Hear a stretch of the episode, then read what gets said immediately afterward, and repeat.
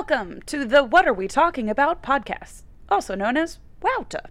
This is an inquisitive search for stories that need light shed on them. I am Drea, the host of the WAWTA podcast.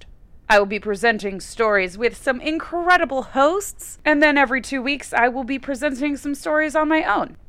Regardless of the format, these stories will be focused on BIPOC and LGBTQIA2 plus perspectives.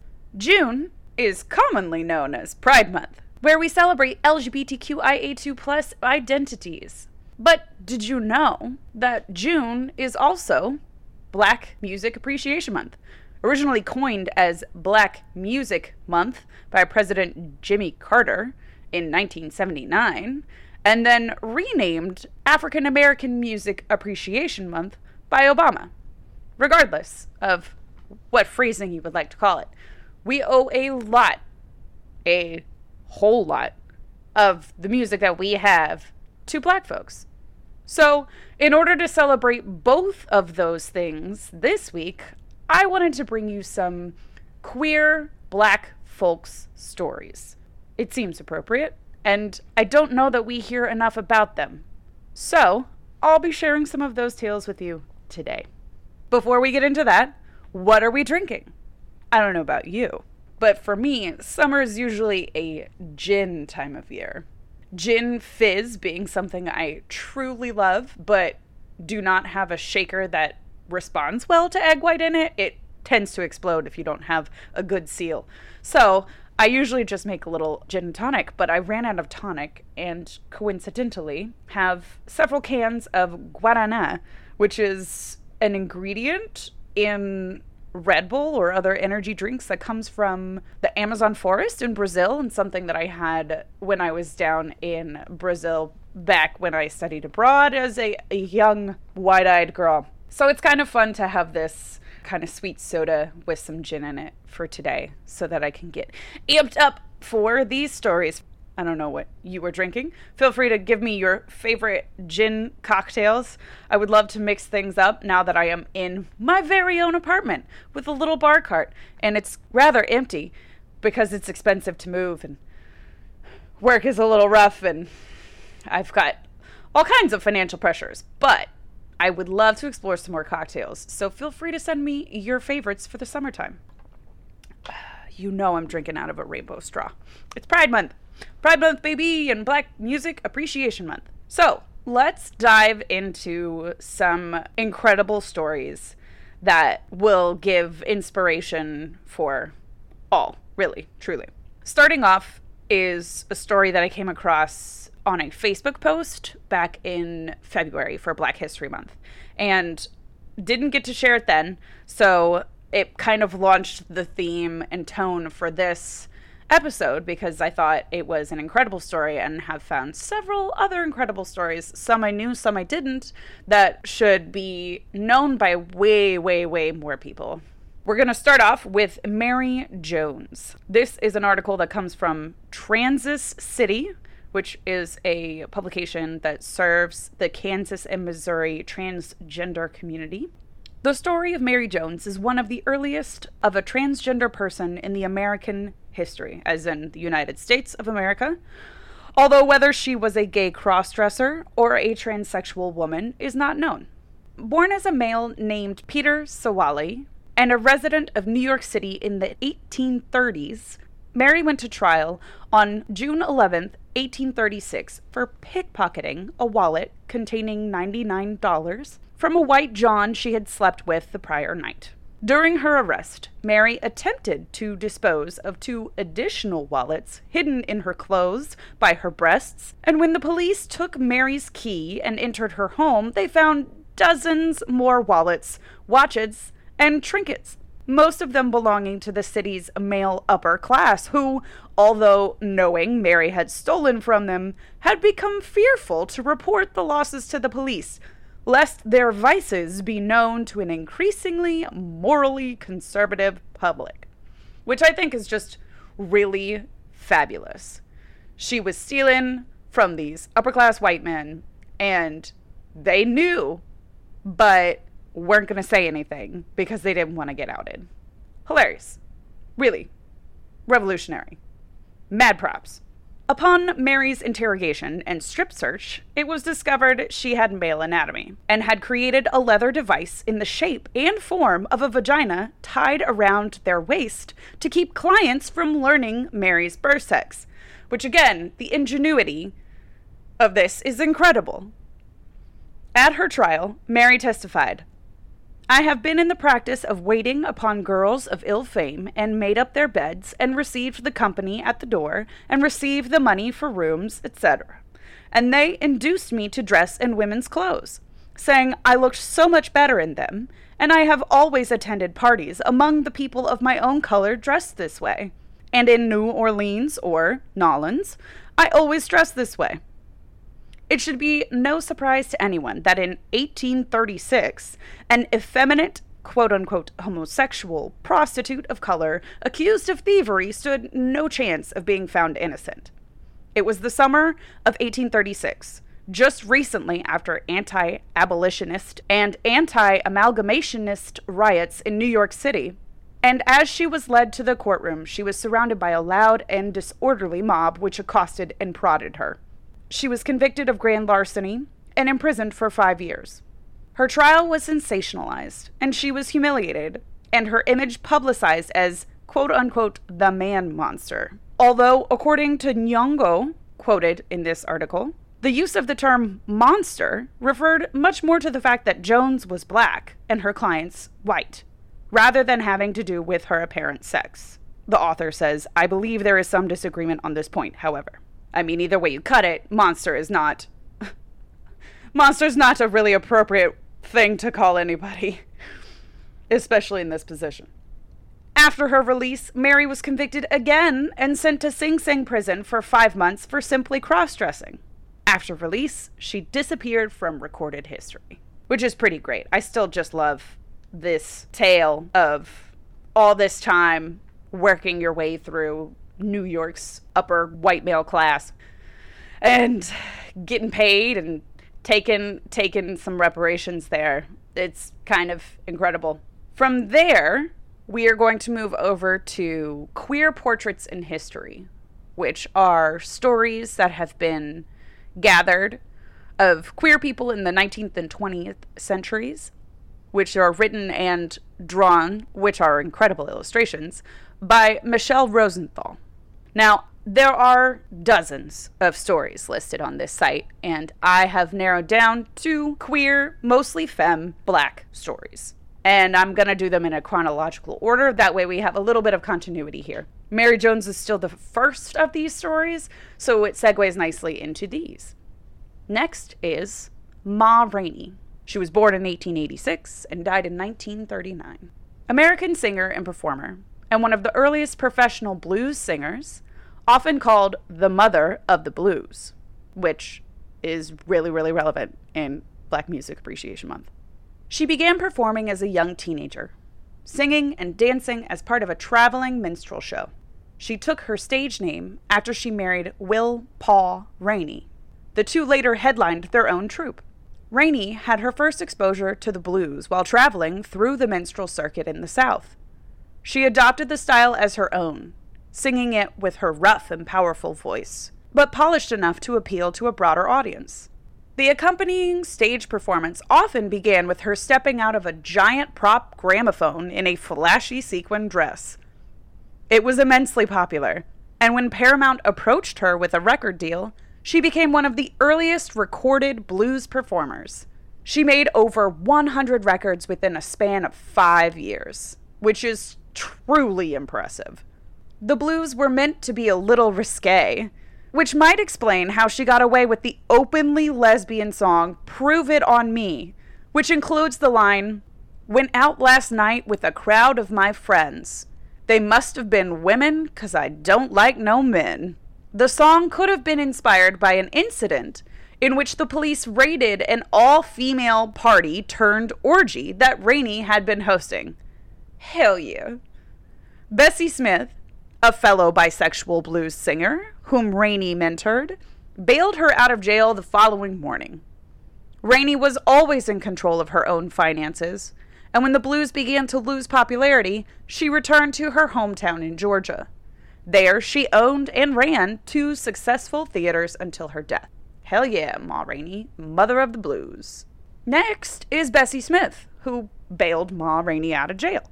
Born 1894 and died tragically young in 1937. One of the greatest American singers of the 20s and 30s, known for her powerful delivery and often called the Empress of the Blues. I love these titles. Show respect to these women. Her parents had both died by the time she was a teenager, and to earn money, Smith began performing on the streets of Chattanooga with her brother. In 1912, she joined a traveling troupe that boasted the successful blues singer Ma Rainey. Rainey would become her good friend and mentor.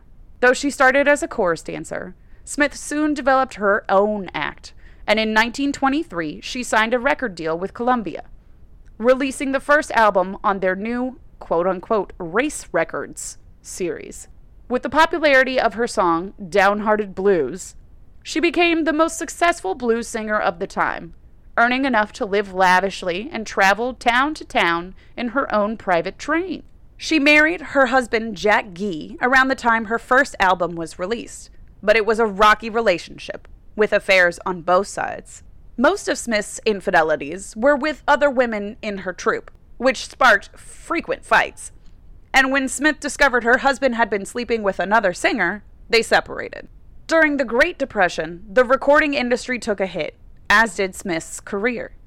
She started to make a comeback by transitioning into swing music, but it was cut short when she was killed in a car accident. For years, her grave was left unmarked until Janis Joplin brought her a tombstone in 1970. Next, we have Lucy Hicks Anderson, which is a story I came across in my own Facebook feed, shared by a rather wonderful activist friend. So, this is another one that kind of led into the theme and the discovery of stories for this episode 1886 to 1954. American socialite, chef, and Prohibition era entrepreneur. Growing up in Kentucky, she knew from a young age that she was a girl and insisted on wearing dresses and going by the name Lucy when she started school. At a time when the word transgender didn't exist, her parents sought advice from a local physician.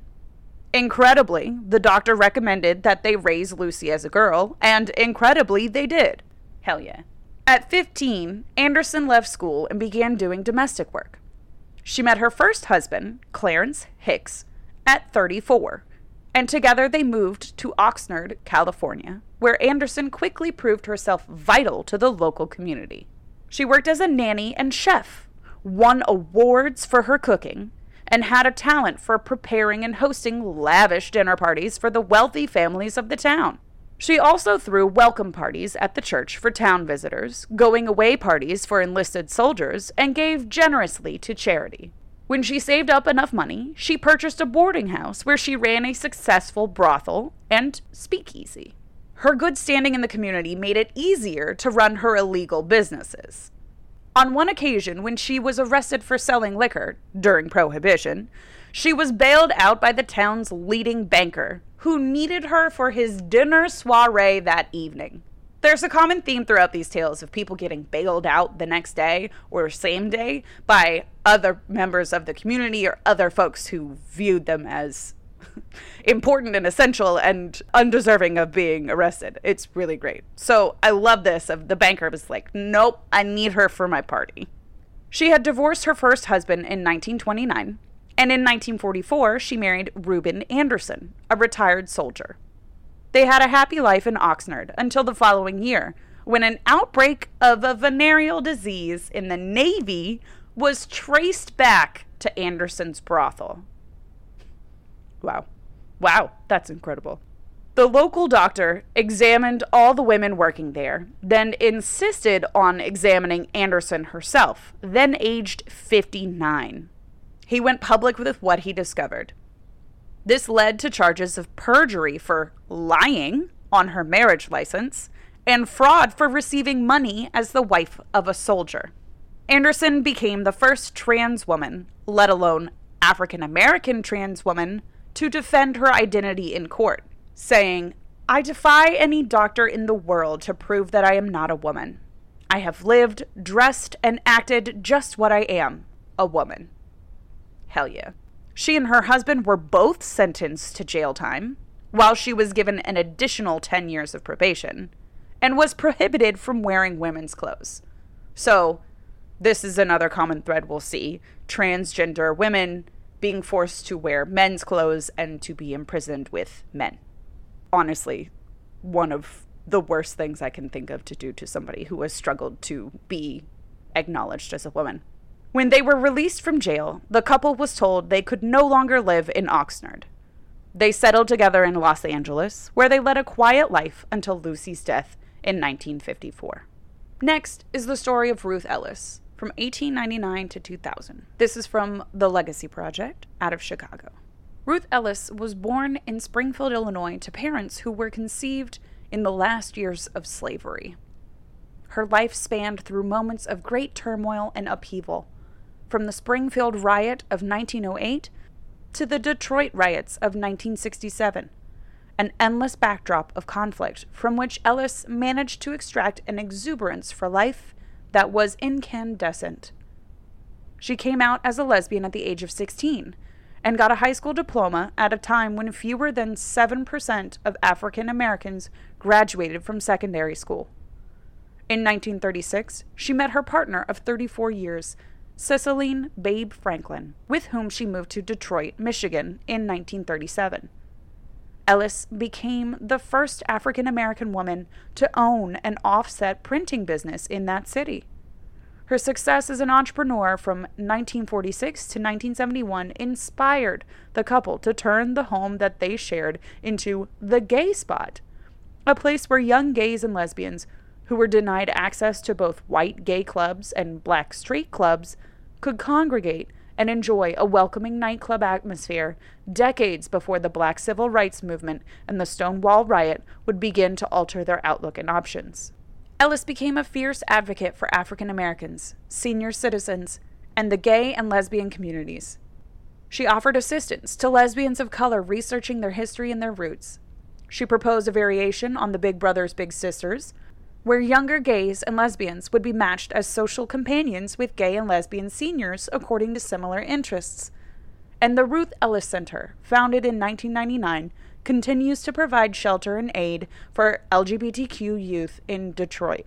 Her extraordinary life was chronicled in the acclaimed documentary Living with Pride Ruth Ellis at 100 in 1999.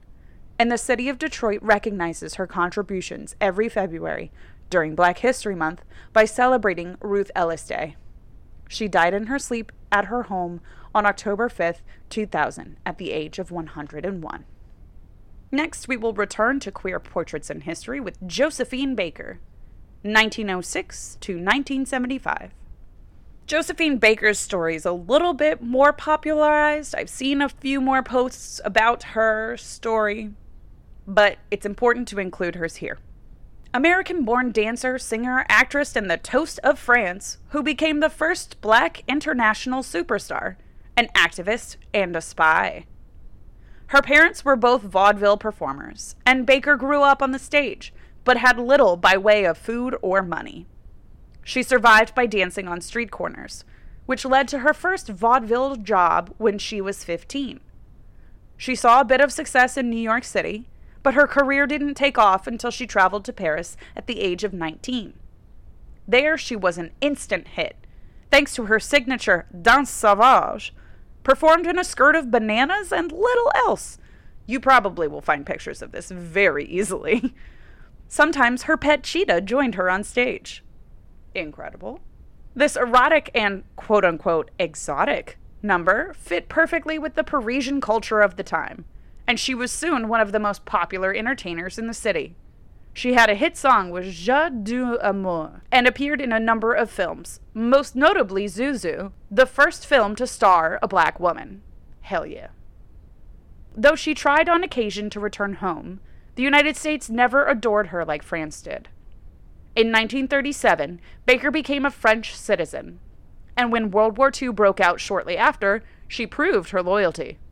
Baker became a spy for the French government, collecting information from unsuspecting German officials at parties. And when Germany invaded France, she used her celebrity to sneak messages across the border, written in invisible ink on her sheet music or pinned to her underwear. After the war, she was awarded the Croix de Guerre and turned her attention to the civil rights movement in America. She toured the United States in the 1950s, refusing to perform for segregated audiences, while writing articles and giving lectures about the racism she encountered. She spoke at the March on Washington and was unofficially offered leadership of the movement after Martin Luther King Jr.'s assassination. She turned it down because of her children, all 12 of them, adopted from all over the world, and referred to as the Rainbow Tribe. She also had four husbands during her life, the first when she was only 13, and a number of affairs with women, including Frida Kahlo and Colette, though she kept these relationships a secret. Baker remained a popular and influential performer and starred in a sold out revue in Paris to celebrate her 50 years in show business, just days before her death. Incredible. Next, we have Lorraine Hansberry, 1930 to 1965. American playwright, writer, and activist known for her groundbreaking play, A Raisin in the Sun. Her father was a successful real estate broker, and when Lorraine was eight, he bought a house in an all white Chicago neighborhood. Their new neighbors tormented the family and tried to force them out, an experience that would reemerge in Lorraine's later work. The resulting case went all the way to the Supreme Court, which eventually ruled in Hansberry's favor. At 20, Lorraine moved to New York City. She found work at the black publication Freedom newspaper, met thinkers such as Paul Robeson and W.E.B. Du Bois, and involved herself in both local and global activism. She also met Robert Nemiroff, a white writer and activist. They were married in 1953 and moved to Greenwich Village, where Hansberry began to write full time. As she worked on her play, she also began to turn her intellect towards her own sexuality. She joined the pioneering lesbian organization, the Daughters of Bilitis, and contributed two letters to their publication, The Ladder.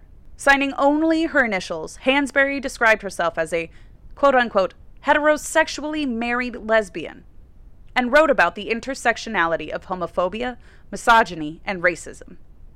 On one telling piece of paper where she had written a personal list of likes and dislikes, she placed my homosexuality under both categories. By 1957, she and Nemiroff were quietly separated, though still close friends, and Hansberry began discreetly dating women. 1957 is also the year she finished A Raisin in the Sun, a play about a black Chicago family at a crossroads. After struggling to get it produced, the play opened on Broadway in 1959, becoming the first Broadway play ever written by a black woman, as well the first to have a black director. It was an immediate success, and Hansberry became the first black woman to win the New York Drama Critics Circle Award. At only 29 years old, she was also the youngest. She then wrote the screenplay for the Hollywood film adaptation, though she had to fight their censorship at every turn. Sadly, it was only a few years later that Hansberry was diagnosed with cancer.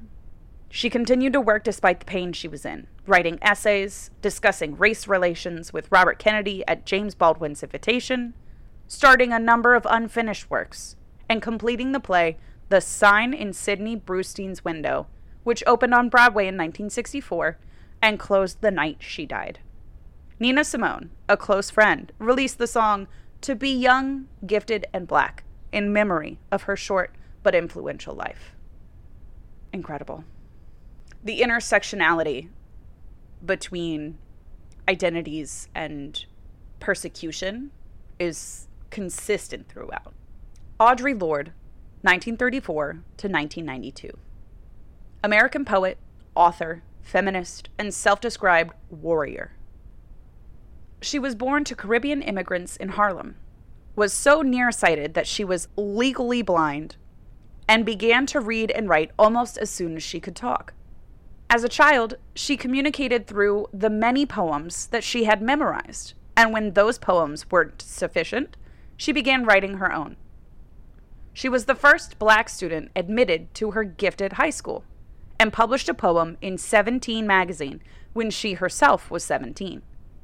In 1954, she spent a formative year in Mexico, before returning to New York City to earn her master's and work as a librarian. Lorde became involved in a number of communities where she never quite fit in. She stood out as a black woman among white feminists who didn't want to acknowledge racism, and as a lesbian within the civil rights movement. Even in the Greenwich Village lesbian scene, she stood out for not subscribing to the ubiquitous butch femme dichotomy. In 1962, Lorde married a white gay man and had two children. The marriage ended six years later when she met her longtime partner, Frances Clayton. Around that time, she released her first book of poetry, and in 1976, she published Coal, the poetry collection that brought her to prominence. It explored her intersecting identities as a black lesbian feminist and the injustices experienced when one was triply invisible, themes she would explore throughout her career.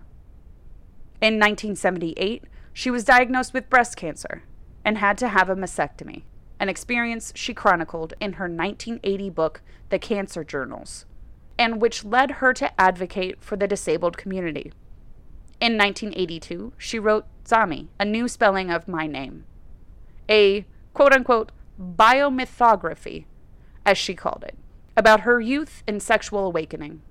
And in 1984, she published Sister Outsider, which included her seminal essay, The Master's Tools Will Never Dismantle the Master's House, in which she urged white feminists to confront racism and other related forms of oppression and to celebrate differences rather than tolerate them.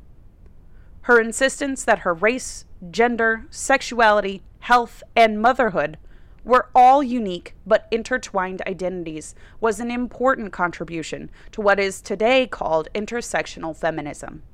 She began to travel widely and made a huge impact on the Afro German movement in Berlin. In 1988, her relationship with Clayton had ended, and she began a new relationship with the feminist Dr. Gloria Joseph on the island of St. Croix. She became the New York State Poet Laureate in 1991 and died the following year after a long on and off battle with cancer. Huge props. Huge props.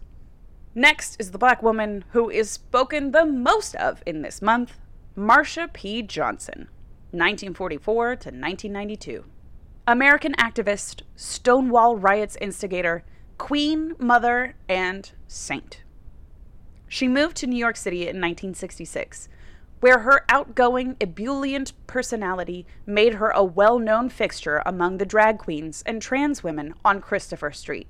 She was often homeless but she was also known for giving her last few dollars away to someone who might need it more. When asked what her middle initial stood for, she would say, Pay it no mind. She was present in 1969 when the police raided the Stonewall Inn, proclaiming, I got my civil rights, and throwing a shot glass at a mirror. The shot glass heard around the world is believed by some to be the inciting action of the ensuing riots after Stonewall, as cross dressers were being shunted away from the mainstream gay rights movement, Johnson and her close friend Sylvia Rivera founded the Street Transvestite Action Revolutionaries, or STAR. Securing a rundown apartment, they took in as many drag queens and transgender youth as they could, then hustled the streets to raise money so that their children wouldn't have to. In 1972, she joined the queer performance troupe Hot Peaches and in 1974, Andy Warhol painted her portrait as part of his series Ladies and Gentlemen. She fought for LGBTQ rights all her life and later joined ACT UP to advocate for people with AIDS. In 1992, shortly after the Pride March, Johnson's body was found in the Hudson River. The police ruled it as a suicide and refused to investigate the death further. Something we are seeing to this day. Entirely too much impossible suicides. Even ones that would be plausible clearly are not suicides if you look at it through the lens of racism. Next, we have Miss Major Griffin Gracy, 1940 to present. American activist, Stonewall veteran, mentor, leader, and symbolic mother and grandmother to many. Growing up in Chicago, She became involved early on with the local drag balls and came out in her teens without having the language to describe being trans. She moved to New York City when her family kicked her out and tried to make a place for herself in the queer community there. When the Stonewall Inn was raided in 1969, Miss Major was there meeting a friend. She joined in with the ensuing riots, was knocked unconscious by the police, and awoke the next morning in jail. She would return to prison in the early 70s, where, placed with the men, she met leaders of the recent Attica riots who would greatly influence her later work with the prison system. She moved to California in the late 70s, eventually settling in San Francisco, just as the AIDS epidemic hit. She quickly dedicated herself to that cause, hiring other trans women to help care for the sick, and starting the Tenderloin AIDS Resource Center. In 2003, she joined the Transgender Gender Variant Intersex Justice Project before becoming its executive director. She has spent her life looking out for the queer community, particularly trans women of color in the prison system, and has earned a reputation as a pioneer and adopted mother to many in the queer community. There are plenty more stories to be found on queer portraits in history. I highly suggest going and checking them out. There was also a really wonderful sprinkling of music, which we will revisit with a guest in two weeks. Well, I'll be there in less than two weeks, but you will have it in two weeks. Lastly, I want to bring back the origin of a phrase. Now, this is usually unrelated, unless I can find some sort of crossover. But I have a list of some older phrases that I haven't really tapped into, and I thought I would get into those a little bit more. So this week, the phrase is, that's the way the cookie crumbles. Idioms are a curiosity when learning a language, that's for sure. And I've seen it crop up in this research about how hard it is to learn a language. And then beyond that, the idioms of these languages don't translate very well. Sometimes they do, but sometimes they truly don't. And I think that that's a curious part of language and something that's really fun to see and learn. I'd love to start doing phrases in other languages too, whenever possible. But since I know English, we're going to continue doing those. So that's how the cookie crumbles, and that's when the cookie crumbled, which I don't know that I've heard, but that's okay.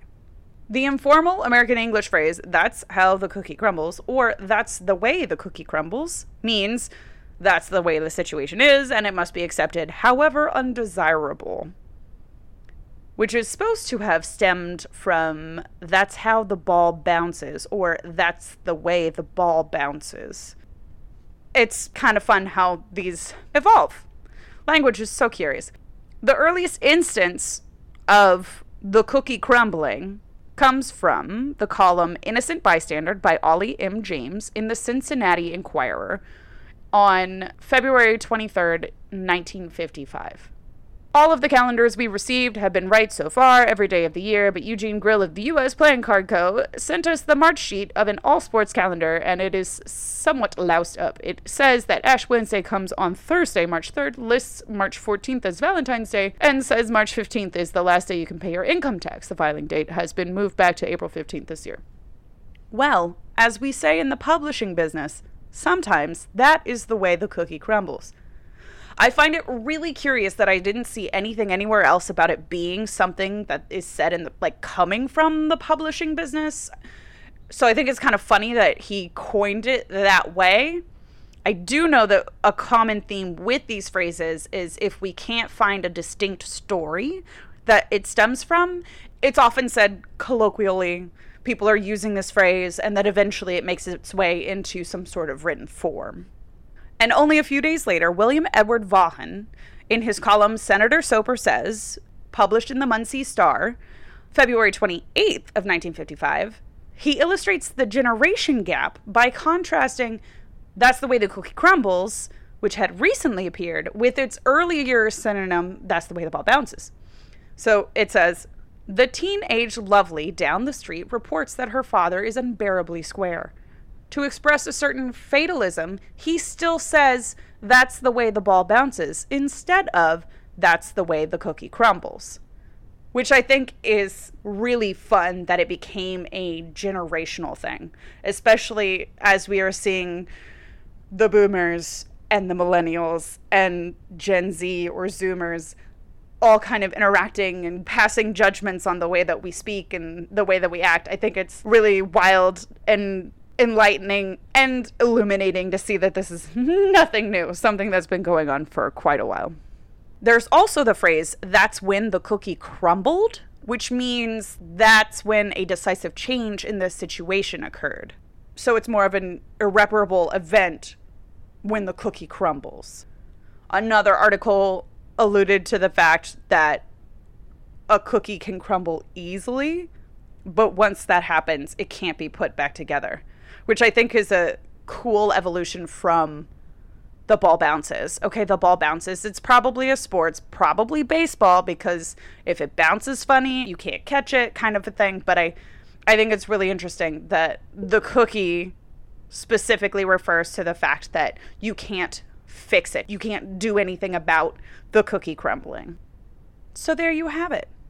A foray into queer portraits of history focusing on black femme stories the history of That's the Way the Cookie Crumbles, and a precursor to exploring Black Music Appreciation Month with our guest next time. It's truly exciting and humbling to be able to have the guest that we'll have next time. I hope that you learned something new. I hope that this sparks you to go seek out more stories a special shout out to Between Two Gays on Twitch, who gave me access to their list of queer history facts. This is what I was also pulling some research from before I found the Queer Portrait series. There is a lot of really great LGBTQIA2 plus facts focusing on the United States history. And a lot of it is post Stonewall riots, which is why I focused on pre that time when it comes to these stories. There's a lot of really great information here talking about being the first openly transgender person, how the LGBTQIA2 plus community was able to evolve and awarding of rights. There's a lot of a lot of great history out there that you should absolutely educate yourself on. And there is too much for me to be able to get into today, but I hope that this sampling encourages you to seek out the history here. There's a lot of discourse going on about who is or is not welcome at Pride and how family friendly it should be. And we have to remember that the first Pride was a riot. The first Pride parade was a year after that riot. And being on the anniversary of the Pulse massacre we're still overcoming and fighting hate in this regard. And that's before you start considering the intersectionality and the racism that factors into it. So, a little bit of a heavy note, but when faced with rainbow capitalism, you have to stop and think where this stems from, especially folks who are not part of the LGBTQIA2 plus community, if you're not in it, it's easy to view things as oversimplified to a big parade. So I hope that you seek out more history. I hope that you uplift and celebrate your LGBTQIA2 plus family and friends. Donate to as many like the trans law group is a really great one right now, especially given the anti trans bills that have passed recently. Donate directly to individuals. A lot of us are having a hard time. I know that this has been a hard year and a half for everybody, but we often get passed over. We often have to hide our identities. This is a really incredible time that we get to celebrate, but just like Black History Month, when you get outside of that month, it's back to business as usual. The rainbows go away, the representation dies down, the activism stops. So try to help someone in this community because we sure could use it. Thank you so much for your continued support of WAWTA. I'm really excited to get into black music appreciation and history. We got a little bit of that with the blues here, but we also know rock and roll, house music. There are so many other genres that have been pioneered by black folks, and they definitely don't get the credit that they deserve. So we'll be doing a more in depth discussion next time with our guest, Xavier Woods of WWE, also known as Austin Creed, who is doing a lot of fun stuff with video games and tabletop roleplay games and G4 and beyond. But most notably, recently for me, he's been teaching himself the bass guitar. So it feels perfectly appropriate to have him on to talk about Black Music Appreciation Month next time on WAWTA.